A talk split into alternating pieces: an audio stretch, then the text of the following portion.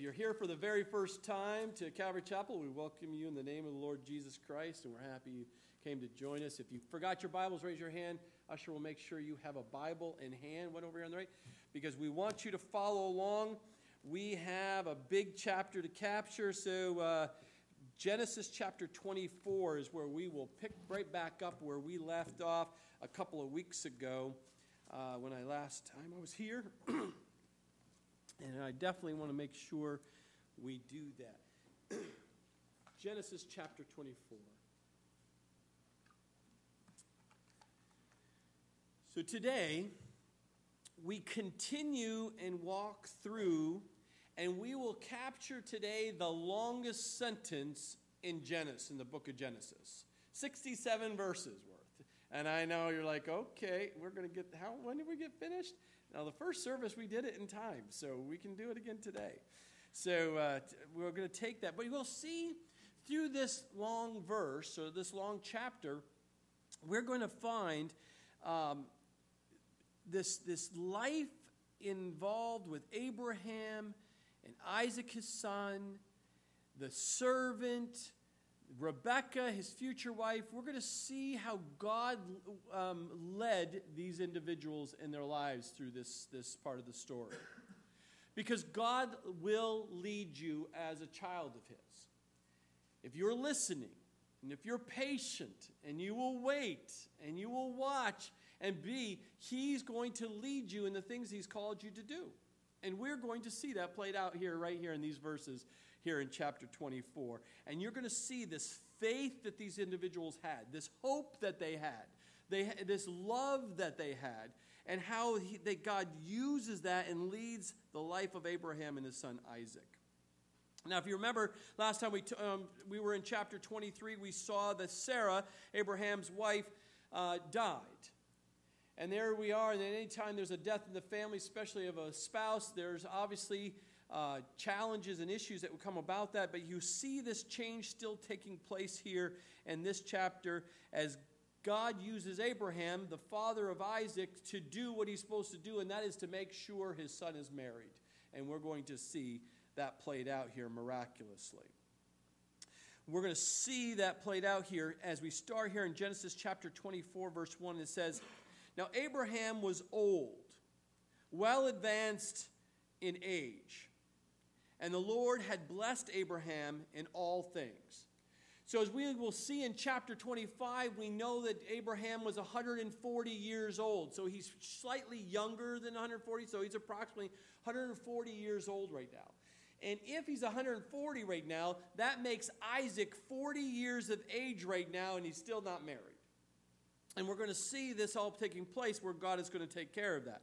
But Abraham left everything, if you remember, and God led him out of the Ur of Chaldees and moved him down into these Canaanite areas for a purpose. And you know the story, we won't go through it all, but an interesting ride. Uh, to say the to say the least. But he leading by the Lord, he was blessed by the Lord in all things. And we have to remember the, this lesson here because as a child of God, if you are following Him, if you are seeking after Him, and you're an obedient child of His, there's blessings that come with that, of course. It reminds me of Matthew 6:33, right? Seek first the kingdom of God and his righteousness, and all these other things will be added unto you. And Abraham is a perfect example of someone who's constantly was seeking after God's heart of the things that he was asking him to do. He was constantly in fellowship with God. And because of that, blessings came. God added to the things he needed, that according to God's will, to his life. And we see that Abraham, according here, he was very blessed in all those things. And we see at the end of verse 2 that, or, or at the beginning of 2, so Abraham said to the oldest servant of his house, who ruled over all that he had, now it's interesting, we don't know who this oldest um, servant is, but if you remember back in chapter 15, verse 2, Eliezer was his servant at that time. It could be still the same guy, or it could be a new servant, but either way, this servant was the chief of staff for Abraham. He was the lead man. He was the servant who oversaw all the operations of his wealth, and he had a lot of things to watch over. As, we will, as we've seen and continue to see all of this wealth and, and, and livestock and employees or servants that he had, this guy, his oldest servant, we see here of his house, who ruled over all that he had. And he says in the last part of verse 2, Please put your hand under my thigh. Now, that's an interesting statement if you have to say yourself. So you're saying to your servant, Come on over here, you're going to put your hand under my thigh. Now, that would go over well with some people. But in this case, he's, you know, he, this oldest servant obviously trusts his master. He trusts Abraham. And there's a reason for this. And in this culture, this is how they created or solidified and made sure there's an oath was taking place. And we'll see it play out here a little bit. In verse 3, he says, And I will make and I will make you swear by the Lord, the God of heaven and the God of the earth. So he's saying, Okay, come over here, my oldest servant. Put your hand under my thigh because I want you to swear to God of the heavens, the God of the earth, I, the, the mighty God that I serve. I want you and me, the three of us, to come into an oath and agreement of what I'm about to tell you. And what does he tell them? That you will not take a wife for my son from the daughters of the Canaanites among whom I dwell but you shall go to my country and to my family and take a wife for my son Isaac. So here's, you know, remember the Jewish culture. Here's a dad, he has a son, he needs to get married. He goes over here and says to another guy, another father of a daughter, says, Hey, I like your daughter, you like my son. Okay, let's agree, let's come together. We'll have a couple of, uh, two glasses of wine. We're going to exchange those things, and we're going to betroth our son and daughter to one another to get married.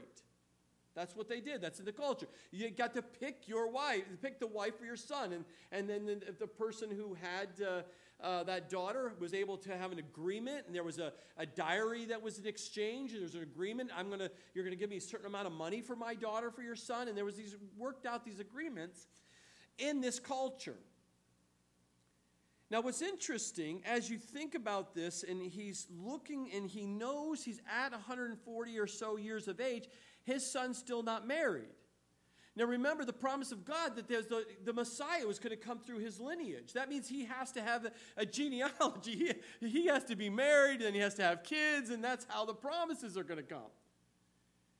So he took upon that seriousness and he turned to his oldest servant and said, You are going to go out and you're going to go where? You're going to go back to the where God took me from.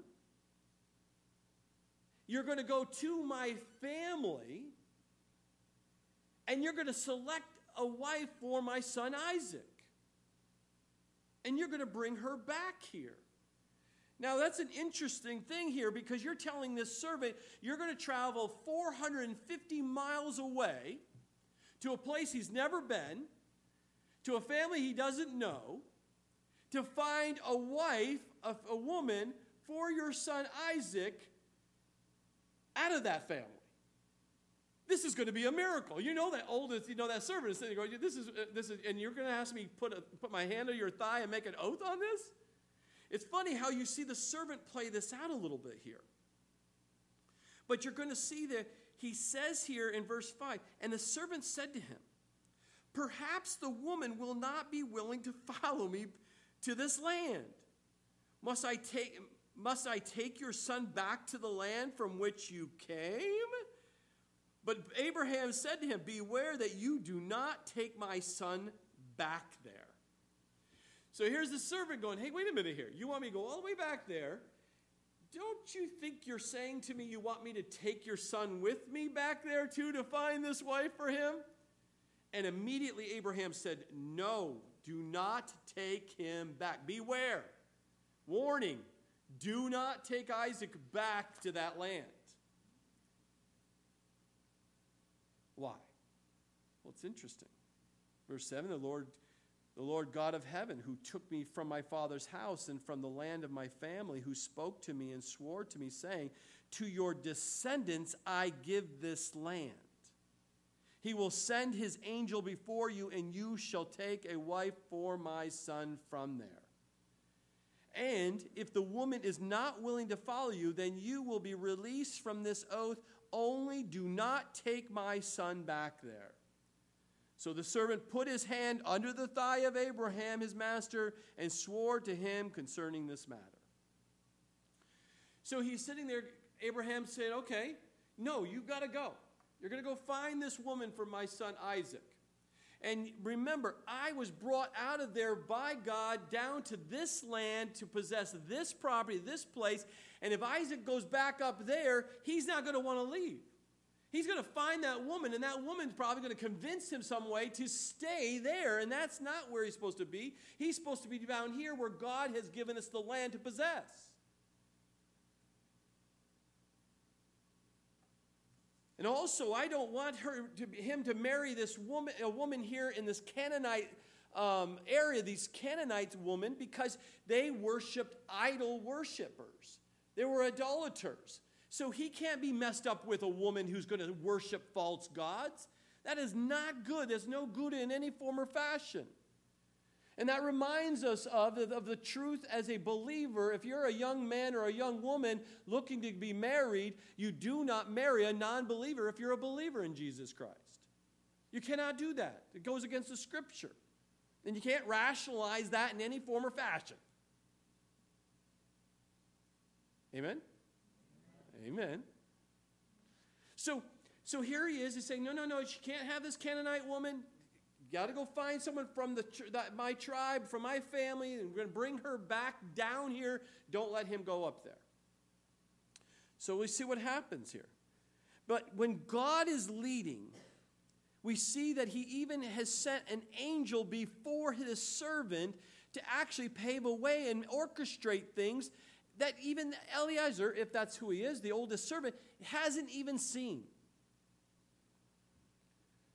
Now, this is a very incredible chapter because it parallels with the Trinity. Abraham is the father, Isaac is the son.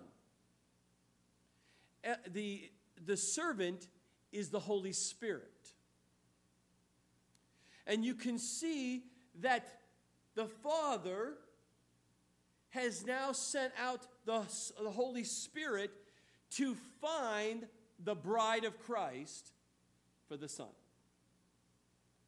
And you can see how the Holy Spirit is now going out and paving a way for to, to looking and finding to bring back the bride for the Son. The Son does not go out to the bride, but the bride comes to the Son. Just like we the, the, the Son will not come back to this earth for us, but we will go to the cloud, 1 Thessalonians, 1 Thessalonians 4. We will actually come to him to heaven in due time. And we're going to see that parallel all the way through the rest of this chapter, how we see the picture of the relationship of the Trinity and how it will play out. But God is leading. God is sending before him. He has a mission for this, uh, this servant. And Abraham says, if the woman is not willing to follow you, then the servant is free from his responsibility of that mission to bring that woman back.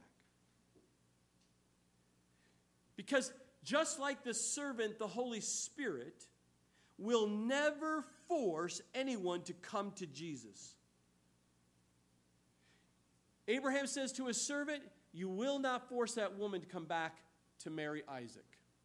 She will want to have a relationship or she will not. She will come or she won't. She will follow or she will not follow you. But the Holy Spirit doesn't force, nor was that servant to force any woman to come back to marry his son. But the Holy Spirit is not some bizarre force that overpowers people either. Holy Spirit is gentle. The Holy Spirit leads, does not push and force. It doesn't cause people to do things they wouldn't have done otherwise.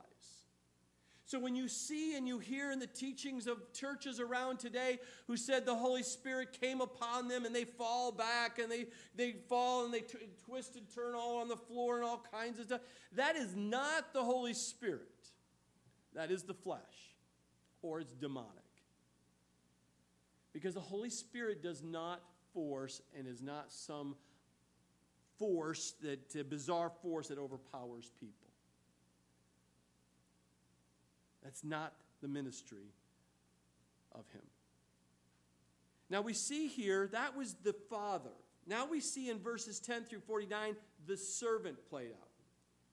It says here in verse 10 Then the servant took 10 of his master's camels and departed for all his master's goods were in his, in his hand. And he, all, and he arose and went to Mesopotamia to the city of Nahor. And he made his camels kneel down outside the city of a well of water at evening time, and the time when women come out to draw water. Then he said, O Lord God of my master Abraham, please give me success this day and show kindness to my master Abraham. Behold, here I stand by the well of water, and the daughters of the men of the city are coming out to draw water. Now let it be that the young woman to whom I say, Please let down your pitcher that I may drink. And she says, Drink, and I will give also give your camels a drink. Let her be the one you have appointed for your servant Isaac, and by this I will know that you have shown kindness to my master. So here's the servant.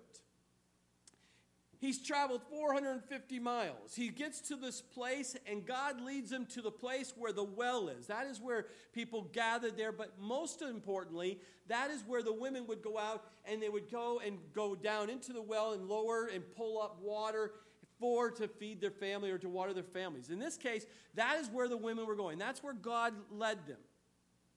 The place of the well. Now, it's interesting as you see these verses, he's brought 10 camels with him as well. So he's thirsty, the camels are thirsty, he's coming to where the water is and where the women are. Now, you have to understand the servant's perspective here. He's going to a land he doesn't know, he's going to a place he wasn't told. All he was told is, You're going to go to this place. And he trusted by faith that God was going to lead him to the place that he needed to go to fulfill his mission. He didn't have all the details. He didn't know where he was staying or any of those other things. And what, what did he sit there? He didn't take the time to say, he didn't even, even talk to Isaac. Isaac, did he, what, do you, what does she have to be? Your height or five inches shorter? Did she have to be blonde hair? Blue? What description? No description whatsoever. We find this, this, this, uh, this servant didn't sit there and go, Can you imagine? Oh, Abraham, you want me to go pick Isaac's wife? Man, that has been the most spoiled brat he's ever been. Wait till I find the ugliest woman I can find to give him. No, we don't see that either. We see him a loyal servant, being faithful in obedience to what his master asked him to do. And he trusted God was just going to lead him and take him to the place. And we see him, he's taken to the well here in this community. And all he said, God leads this the servant to say is, I'm just going to test and see what the Lord's going to lead to do. And I'm going to test by saying, when I see a woman, I'm going to ask her for a drink. And if she sits there and says, Get out, who are you? and runs away from me, I know it's a closed door. If she says, Yes, have a drink, then I'll, I'll take that as a sign it's an open door, and I can take the next step, which would be what? He says that she will offer to give water to his camels, 10 camels as well. And so that was the criteria. And you see here that that's exactly what he has he's communicating to God. He's talking, he's, he's praying, and he's saying, God, this is what I'm asking. Because I know and I trust by faith that you, verse 14, you have appointed that woman to Isaac. That God has selected a woman for that man, Isaac, for your son, Isaac. That's incredible. So many times people take it upon themselves to think that they know everything and not consult God at all in selecting their wife or their husband. But when God leads and God fulfills that desire He's put on your heart to be married, He will bring you your bride. Isaac didn't go looking for his wife. God brings his wife. And watch, watch how this plays out even more here. And it happened before he had finished speaking that behold, Rebekah was born, born to Bethuel, the son of Milcah, the wife of Nahor, Abraham's brother, came out with her pitcher on her shoulder. Now the young woman was very beautiful to behold, a virgin. No man had known her. And she went down to the well, filled her pitcher, and came up. So we see Rebecca. this would make Rebecca, based on the lineage she just said, that she that uh, she comes from Nahor, who's Abraham's brother. This is this is Rebecca would make be his second uh, Isaac's second cousin. That's who he's going about to marry, his second cousin here.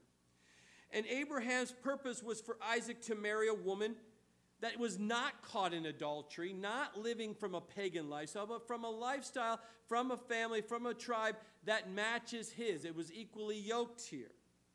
And so he sits there, and this is the woman that comes out, and all of a sudden, you see the servant's eyes lock in on her, and says, That is a woman. She's coming down. She obviously was dressed in a way, and, obviously apparel and, and presentation to know that she was a virgin. She wasn't married. She had not been with a man, we see in the scripture here. And we see that here she is coming with her pitcher, just as she, he's, he's saying, and he's going to ask and he's going to, to see and test if this is of God, if she's the one or not. Now, what's interesting as a rule of thumb, let me give you some encouragement of those who are single. That in Isaiah 12 3, it says, Therefore, with joy you will draw water from the wells of salvation. If you're single, where would be the best place to find a godly woman? At the well of salvation. Someone who is saved, someone who is, is being refreshed by the Word of God, the water of the Word of God. That is where the best place to find a godly woman for you. For you. If you want to find someone who's beautiful in the Lord, then go to the place offering the refreshment in the Lord at the church where the Word of God is being taught. Why would you go to a pagan land to find her? Why would you go to a place that is, you're just questions if she's even really devoted to God or not? That if she's even refreshed and in, in walking with the Lord or, or not? How many times over the years I've heard, oh, Pastor, she's, she's a wonderful girl, she's great, and she goes, so where does she go to church? I don't know. Did she even mention the word God in the conversation anywhere? No. It goes, it drives me crazy because he, they're looking at all the wrong places and not looking at what God has, has for a godly woman in their lives. And allow God to bring her to him versus her, him going out and searching. But remember, the Lord has made you beautiful as well. Because you have been cleansed by the blood of the cross, and we are the very righteousness of God, 2 Corinthians 5. In verse 17, and the servant ran to meet her and said, Please let me drink a little water from your pitcher. So now here comes the test. He's testing to see. What was her response? Verse 18. So she said, Drink, my lord. Then she quickly let her pitcher down to her hand and gave him a drink. Verse 19. Then she had finished giving him a drink. She said, I will draw water for your camels also until they have finished drinking. Then she quickly emptied her pitcher into the trough, ran back to the well to draw water, and drew all and drew for all his camels. Now that's incredible because you see characteristics of this godly woman here. First of all, she's beautiful. She's a virgin.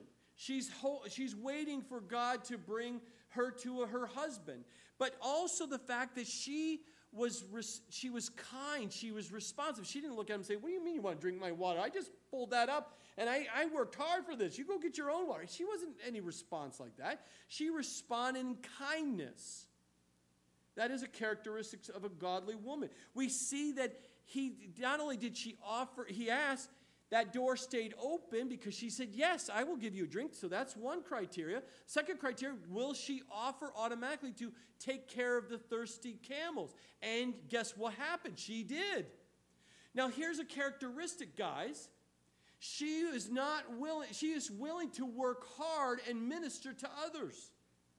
Again, godly characteristics of a, of a spouse. Here she is. People take and pass by this, but they're talking 10 camels. They figured it takes about 200 gallons of water to bring, to finish the thirst, which it says right there in verse 19, until they have finished drinking 200 gallons of water. She went back and forth to get enough water to feed a 10 camels to fill their thirst. She's willing to work hard. She's willing to minister to others. She's willing to sacrifice and give to others.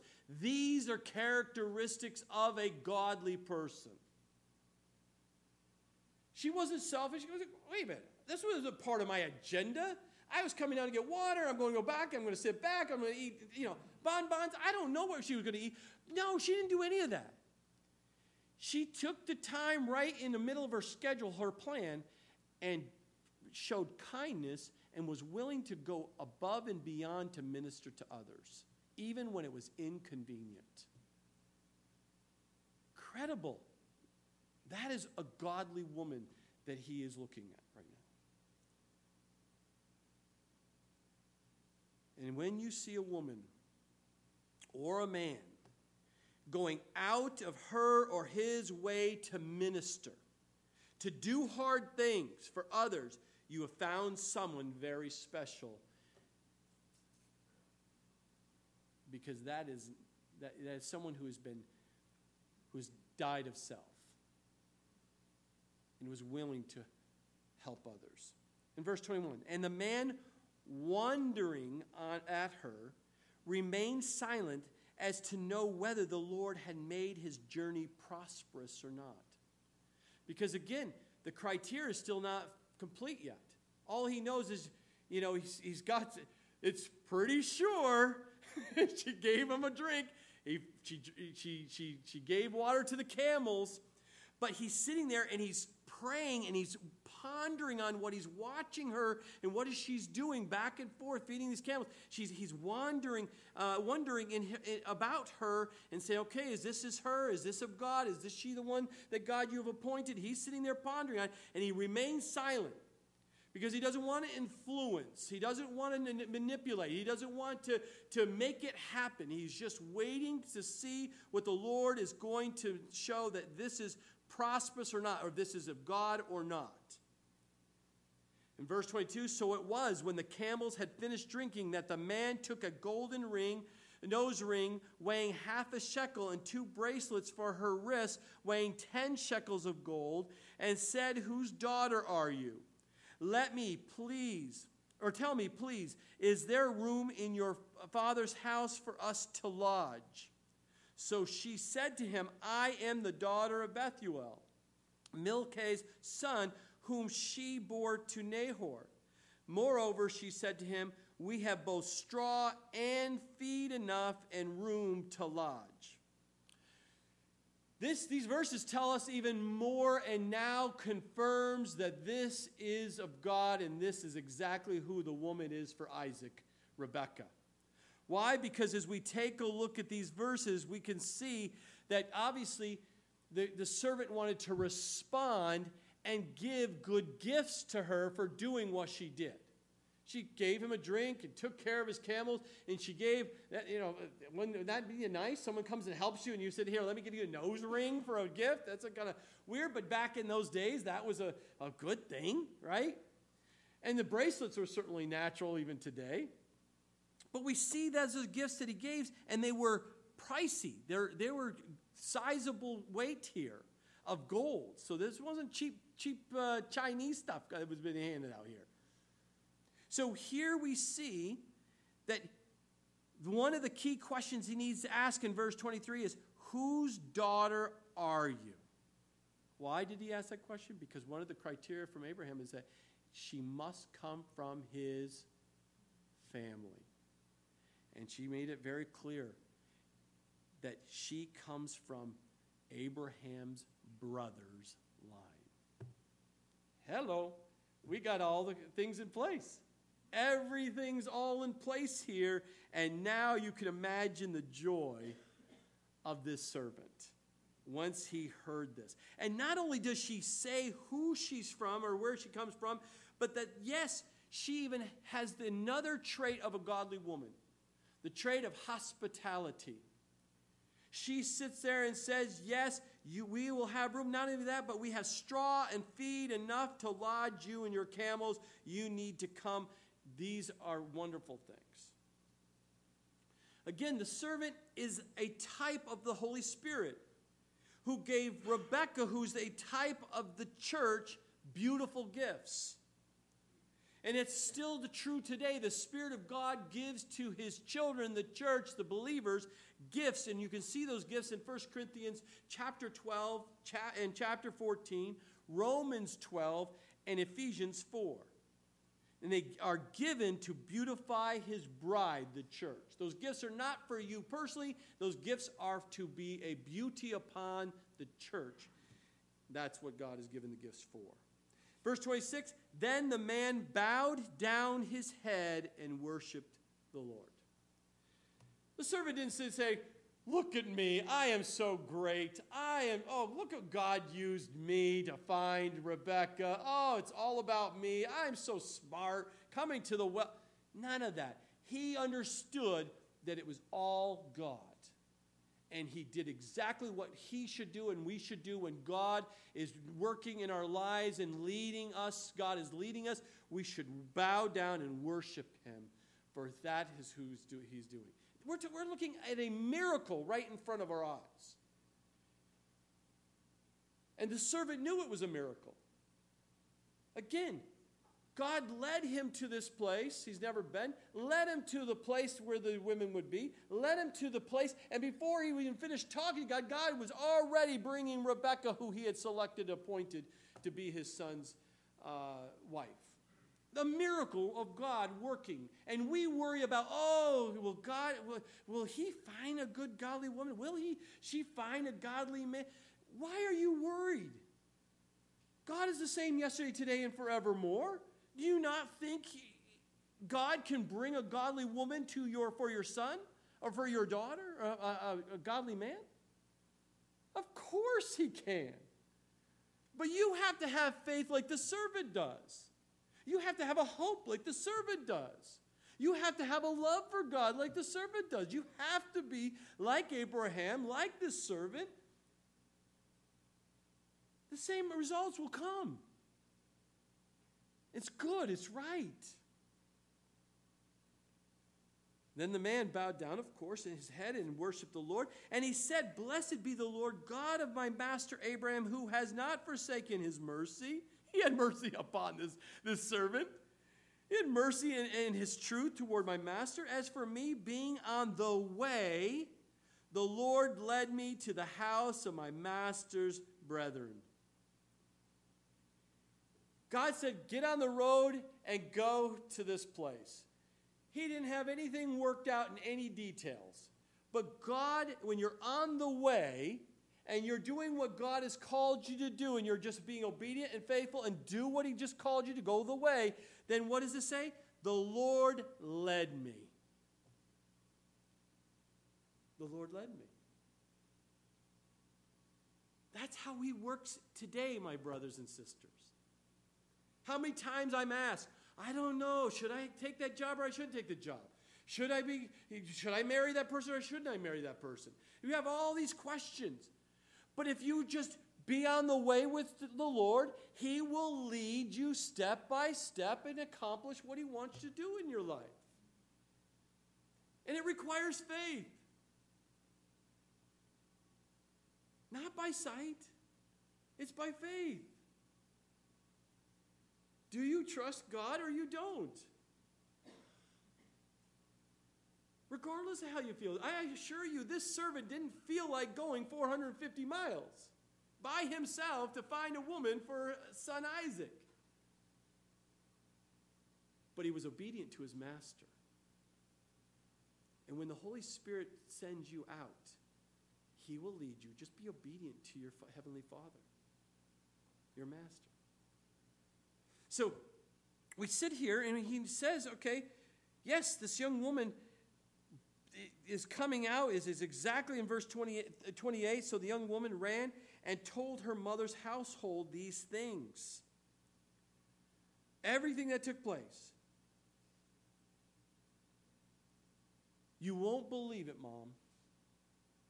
Brother, you won't believe what just happened. Dad, you won't believe what just happened.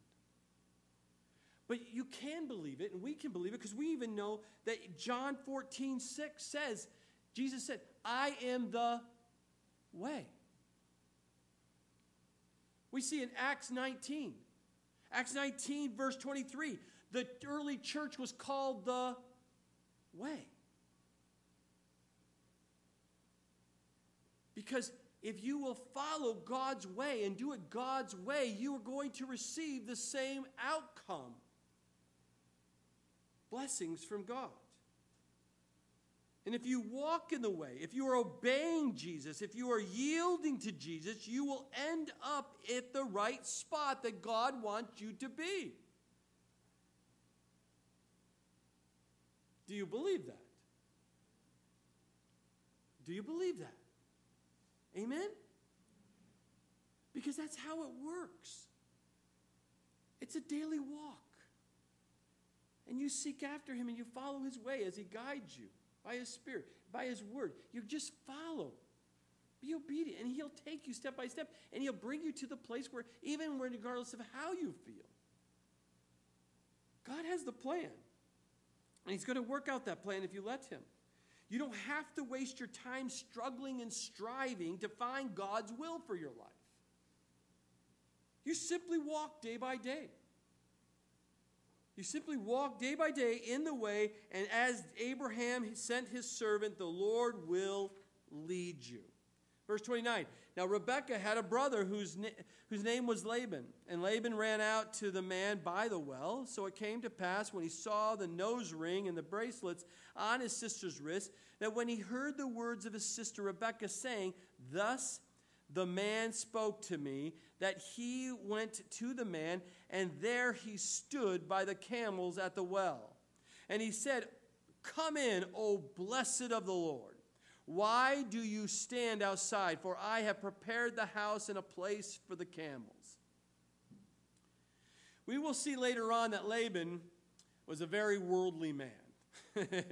And, uh, and of course, he was a little eager when he sees the gold on his sister and he hears what he, this man has said to his sister. But overall, understand in this, um, uh, this culture, the oldest brother was responsible of marrying off and negotiating marrying off his sister. So that's why Laban ran out there to see to who this guy is that says, hey, uh, you, hey, this guy is telling me I'm going to be a wife of uh, his, uh, his uh, master's son down in this other part of the country. So he came running out, and sure enough, he sees the, the, the gifts on, um, uh, on, on uh, Rebecca, and he wants to know what's going on. But he obviously knew something was going on because he obviously had no problem saying, Come in, O blessed of the Lord, because he could see that he was wealthy. He see he had stuff. He obviously had the gold. Come on in. We've taken care of everything. You can house here. In verse 32, then the men, the man came to the house, the servant, the oldest servant came to the house, and he unloaded the camels and provided straw and feed for the camels and the water to wash his feet and the feet of the men who were with him. So that's the custom. Take care, make sure your guests are all taken care of. You come in, you wash their feet because those sandals, they were the desert was rough on those feet. They washed the feet and made sure the food was ready and prepared, and they took care of everybody. Verse 33 Food was set before the, him to eat, but he said, the servant said, I will not eat until I have told about my errand. And he said, Speak on. So he said, I am Abraham's servant. The Lord has blessed my servant greatly and has become great, and he has given uh, him flocks and herds and silver and gold and male and female servants and camels and donkeys. And Sarah, my master's wife, bore a son to my master when she was old, and to him he has given all that he has. So, just as Abraham has given all things to his son Isaac, the heir, so has our heavenly Father, God the Father, has given all that he had to his son Jesus Christ. We see that in John chapter 3 verse 35. And then he continues, the, mas- uh, the, mas- the uh, servant continues to, to share the full story of what's taking place. He says, Now my master made me swear, saying, You shall not take a wife for my son from the daughters of the Canaanites in whose land I dwell. But you shall go to my father's house and to my family and take a wife for my son. And I said to my master, Perhaps the woman will not follow me. But he said to me, The Lord before whom I walk will send his angel with you and prosper your way. And you shall take a wife for my son from my family and from my father's house. You will be clear from this oath when you arrive among my family, for if they will not give her to you, then you will be released from my oath.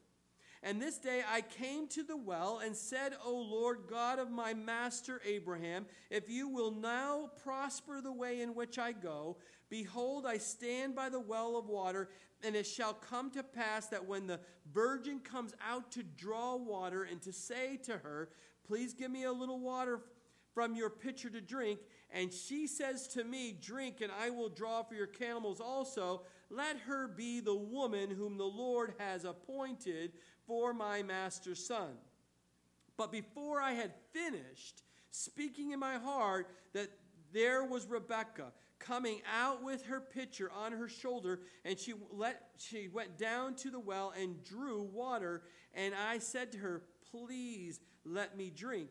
And she she made haste and let her pitcher down from her shoulder and said, Drink and I will give your camels a drink also. So I drank, and she gave the camels a drink also. Then I asked her and said, Whose daughter are you? And she said, The daughter of Bethuel, Nahor's son, whom Milcah bore to him. But I put the nose, so I put the nose ring on her nose and the bracelets on her wrists. And I bowed my head and worshiped the Lord and blessed the Lord God of my master Abraham, who had led me in the, in the way of truth to take the daughter of my master's brother for his son. Now, if you will deal kindly and truly with my master, tell me. And if not, tell me that I may turn to the left or to the right, or to the right hand or to the left. So here we see he repeats the entire story to this brother, the mother, the father who was listening because he wanted to give firsthand account the miracle of what God was doing. And when you know that God is doing something in your life, and it is a very clear and apparent, and He is leading this situation, then you will have great confidence in making the next decision. Amen? If you do not have clarity from God in the steps you're taking, you don't hear from the Word of God, you don't see Him leading, then you should not be making a decision for the next decision because you're still not having heard from Him. Because if you do, then you're going to be leaning on your own understanding and making decisions that, that were not God led, but you led. And then you wonder why you find yourself in really bad situations and problems on your hands. Marrying the wrong spouse is a really bad decision if it's not of God. So we see here, he plays this out. And at the very end, in verse 49, he says, Now deal with me kindly here and be very truthful. Will you allow her to become, come with me and, and get married to the son Isaac? And if not, you need to tell me. Don't, don't say, well, let me think about it, because I need to know what side I need. If I could go take the right hand or left, I have to think what would be the next decision. Because right now, he says, this is all God. This is all God laid out. Everything is tested, everything is God leading. But if you're telling me no, I need to be released from this oath because, or I need to figure out what to do next. So here's what happens. Now we see the bride The bride comes in here. We see Rebecca's part here, verses 50 through 60. The bride's faith here and hope is very clear. It says, Then Laban and Bethuel answered and said, The thing comes from the Lord. We cannot speak to you either bad or good. So Laban's response to them, and Bethuel as well, is well, it's very clear this is of God. Have you explained it? This is of God. This is a miracle. This is, a, this is amazing. We have nothing good or bad to say. Oh, we're just, we're just in amazement here of what take place. Verse 51 Here is Rebekah before you. Take her and go. Let her be your master's son's wife as the Lord has spoken. And it came to pass when Abraham's servant heard their words that he worshiped the Lord, bowing himself to the earth. Then the servant brought out jewelry of silver and, and jewelry of gold and clothing and gave them to Rebekah. And he also gave precious things to her brother and to her mother.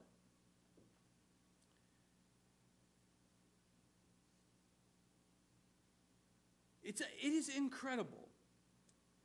When you are able to just, just communicate to others God working in your life,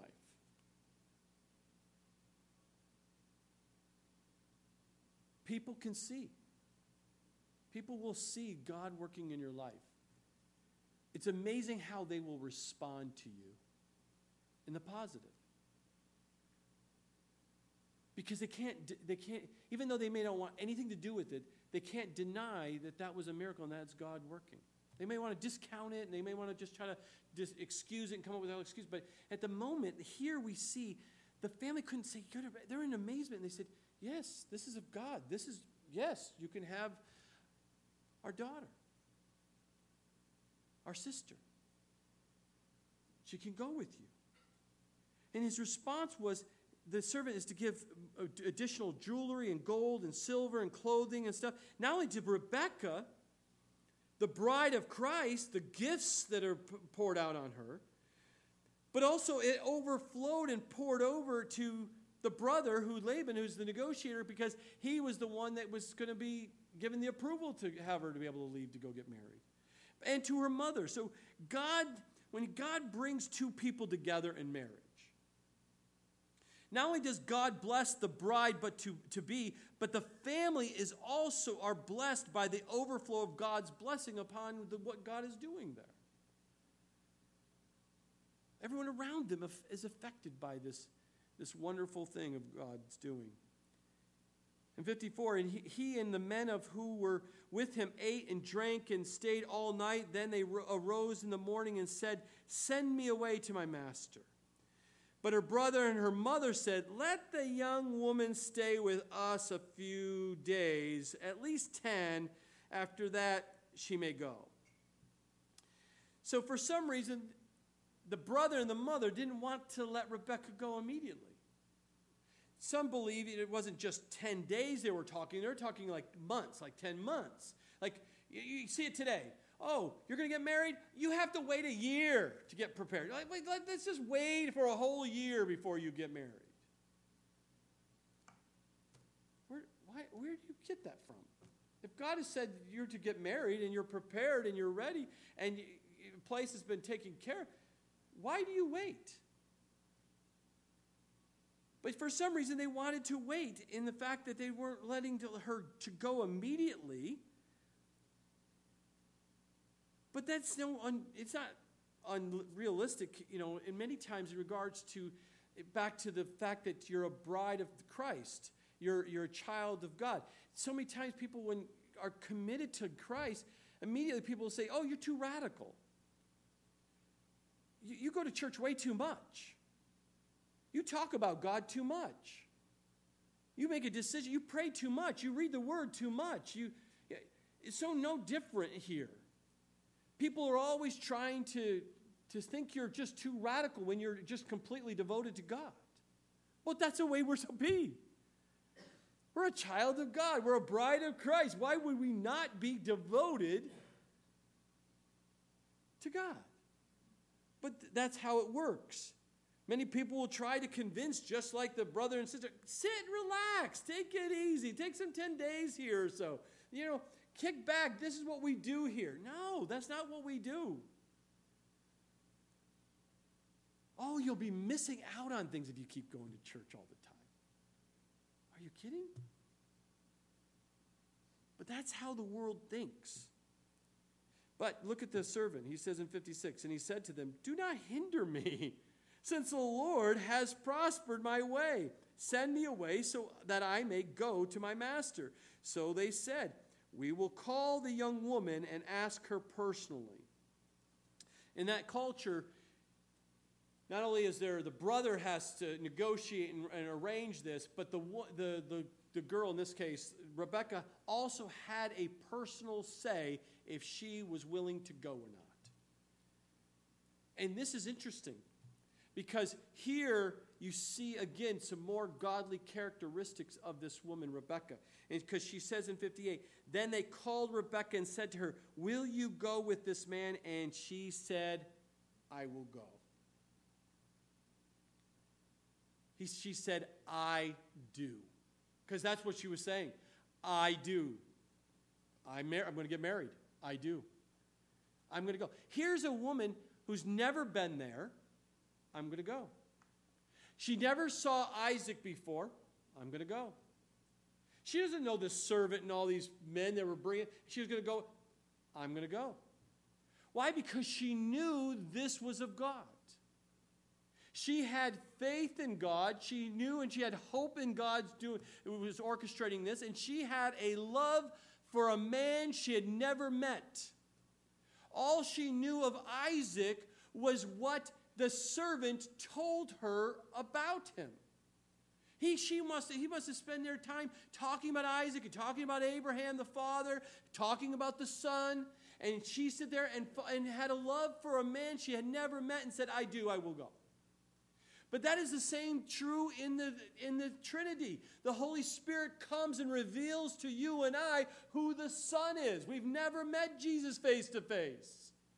But we fall in love with him and we say, I do. I will follow him. I will come to Jesus. I will give my life to him. And even though I have not seen him face to face, I know one day I will because the Holy Spirit has said so by his word. And by faith, she goes to Isaac, and by faith, we come to Jesus Christ, and there is no other way. And that's exactly what took place here. And she said, I will go. Go where? How long? What it will be? What it was going to be like?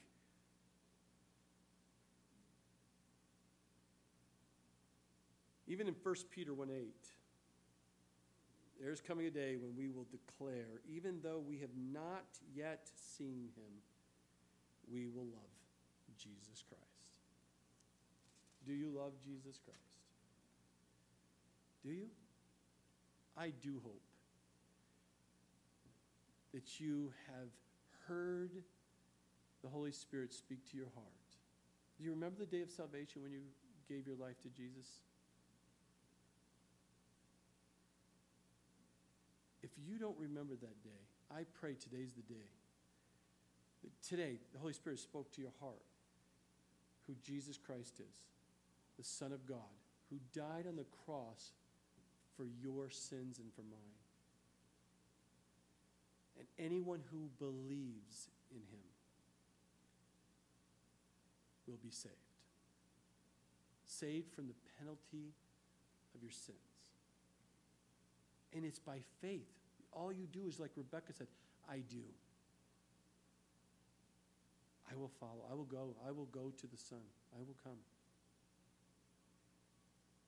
You can't work your way there. You can't pay your way there. You can't you can't do anything to earn it. It's a free gift given. All you do is to receive it.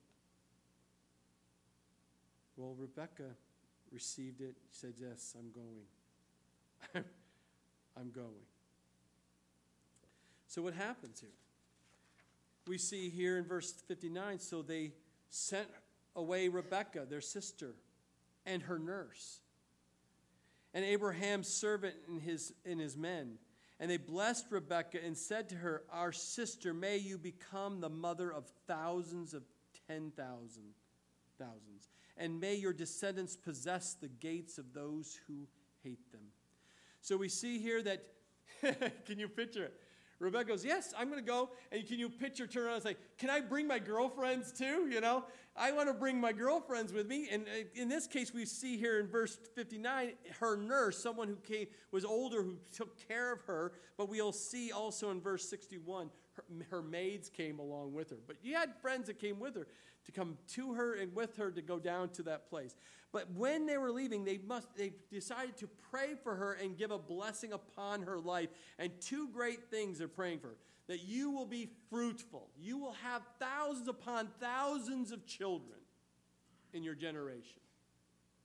And two, you will have victory over your the descents possess the gates of those who hate them. You'll have anyone who comes against you and what God is about to do in and through your life, that you will have victory over those uh, those who hate you. That's the blessing, and I pray that blessing also for you. In verse 61, what happens? Then Rebekah and her maids arose, and they rode on the camels and followed the man. So the servant took Rebekah and departed. Now Isaac came from the way of Bear, and Bear means well. Uh, Lehi Roy, Roy, Roy, Roy, Roy, Roy, whatever it is, for he dwelt in the south. So that's interesting. Isaac wasn't dwelling with Abraham at the time, he was south. He was at this well in Leha Roy. And if it's interesting, if you remember seeing the, that well before, where did you see that? We read about that early on in, uh, in um, uh, chapter 16, uh, verse 4. That is where Hagar fled to, and the angel, God sent the angel to her to speak to her, to encourage her to come back home. It's the same place. Now, also keep in mind, we see here in this section, as she's coming down there, we have not seen or heard from Isaac since his dad, Abraham, took him up to the mountain to sacrifice him. Remember? He then, we don't see Isaac until now in this chapter, Isaac coming back in the, in the picture. But we see here, here's Isaac coming back to the land where his dad is. That is what they did in that, that culture. If you were away and you were getting married, you came back to the father's house. You built your house uh, attached to the father's house or at least nearby it, so that what would happen is after the agreement, the betroth, then what would happen is then they would take the time, the father would make sure the son builds a house and prepares a house for the bride to come. And once that house is prepared, then the father said, Okay, now you can go out and call your bride to come to you to get married. That's how the tradition works. So if you follow along, here's Isaac coming back. He's preparing a place at his father's place, at the place where he's supposed to be. He's come back home. And now his bride is coming. This is what we will see. And he says right there in 63 And Isaac went out to meditate in the field in the evening. And he lifted his eyes and looked, and there the camels were coming. So, part of preparation of getting a place ready for your bride to live, you also you see a godly man Isaac praying for his wife, praying for the situation, praying and asking God and seeking after God. And you can see him meditating there at that moment. And when he looks up, he sees the camels coming. And then it says in verse 64 then Rebekah lifted her eyes, and when she saw Isaac, she dismounted from her camel, for she had said to the servants, Who is this man walking in the field to meet us? And the servant said, It is my master. So she took a veil and covered herself. And the servant told Isaac all the things that he had done. And in verse 67, then Isaac brought her into his mother Sarah's tent, and he took Rebekah, and she became his wife, and he loved her. So Isaac was comforted, at, comforted after his mother's death. So, here in the scriptures today, Isaac knows that dad Abraham sent his servant to go find a wife for, for him, to look for a bride, to bring a bride back for him. While he's doing, he's preparing a place for his bride. It reminds us of John chapter 14, verses 2 and 3, it says, In my house, in my father's house, are many mansions. If it were not so, I would have told you. I go to prepare a place for you, and I will go and prepare a place for you, and I will come again and receive you to myself, that where I am, there you may be also. So you see this parallel. He's sitting there, he's preparing a place, he's in praying, and he's waiting for the time when his bride, he will receive his bride to him to the place where he is at. Just like God is going to bring his bride to his son, Jesus Christ, in the clouds, not at the riverbank. But when will this day be that this will take place? Mark 13 32 says, No man knows the day or the hour, not even me, Jesus answered. Only the Heavenly Father knew of the time when this will take place. What will take place? The time when He brings, God brings the bride to the bridegroom when the bridegroom calls us, we will run to him and meet him, not here on the streets, not by the riverbed, but in the air, based on 1 Thessalonians chapter 4. Most of us are watching for the Lord. Most of us are waiting for the anticipation of God coming and calling us home to be in the presence of our Lord.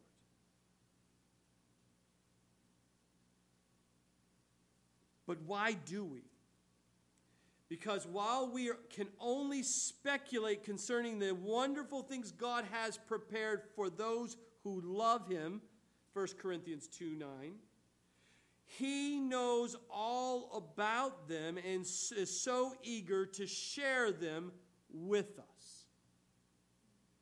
See, God has a plan.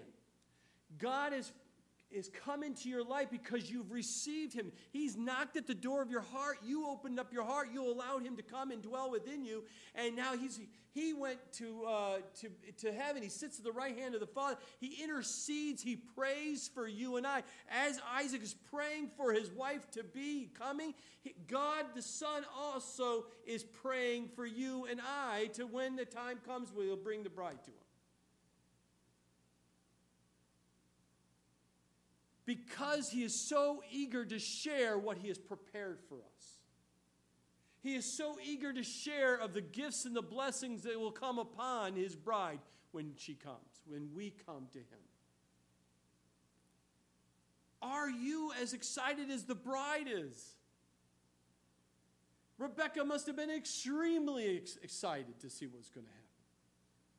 But are you, as the bride of Christ, are you excited to be in the presence of the bridegroom, Jesus Christ? Are you excited to see what he has prepared for you and I?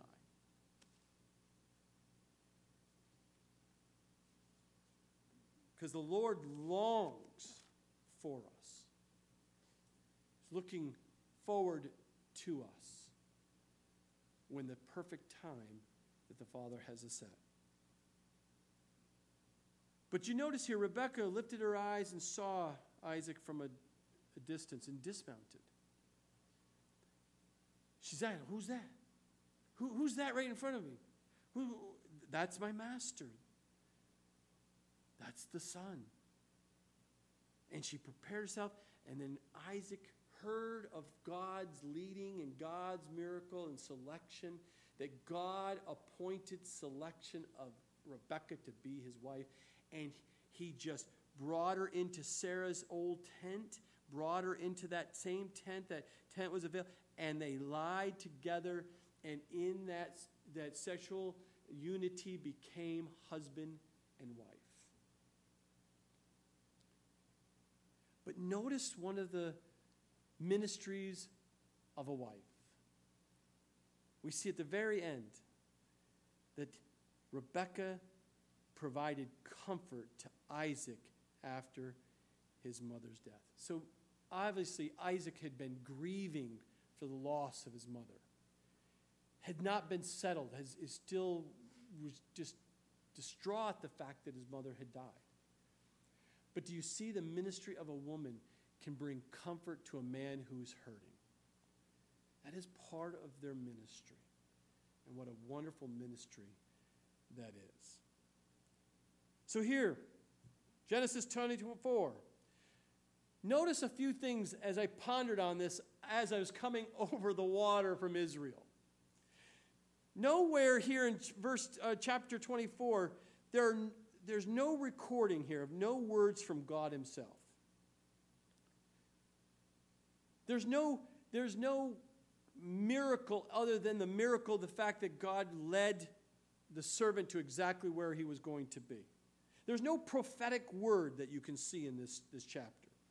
It doesn't even restate the Abrahamic covenant that was done, only through a, the blessing that uh, Rebecca's family poured onto her and said, You will have thousands upon thousands of kids, you know.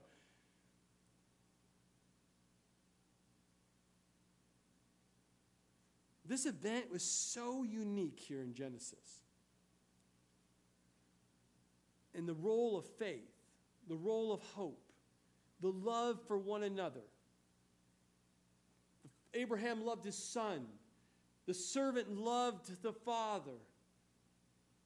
It, it just, it's just so much in this one chapter alone about the faith, love, and hope as you walk with God.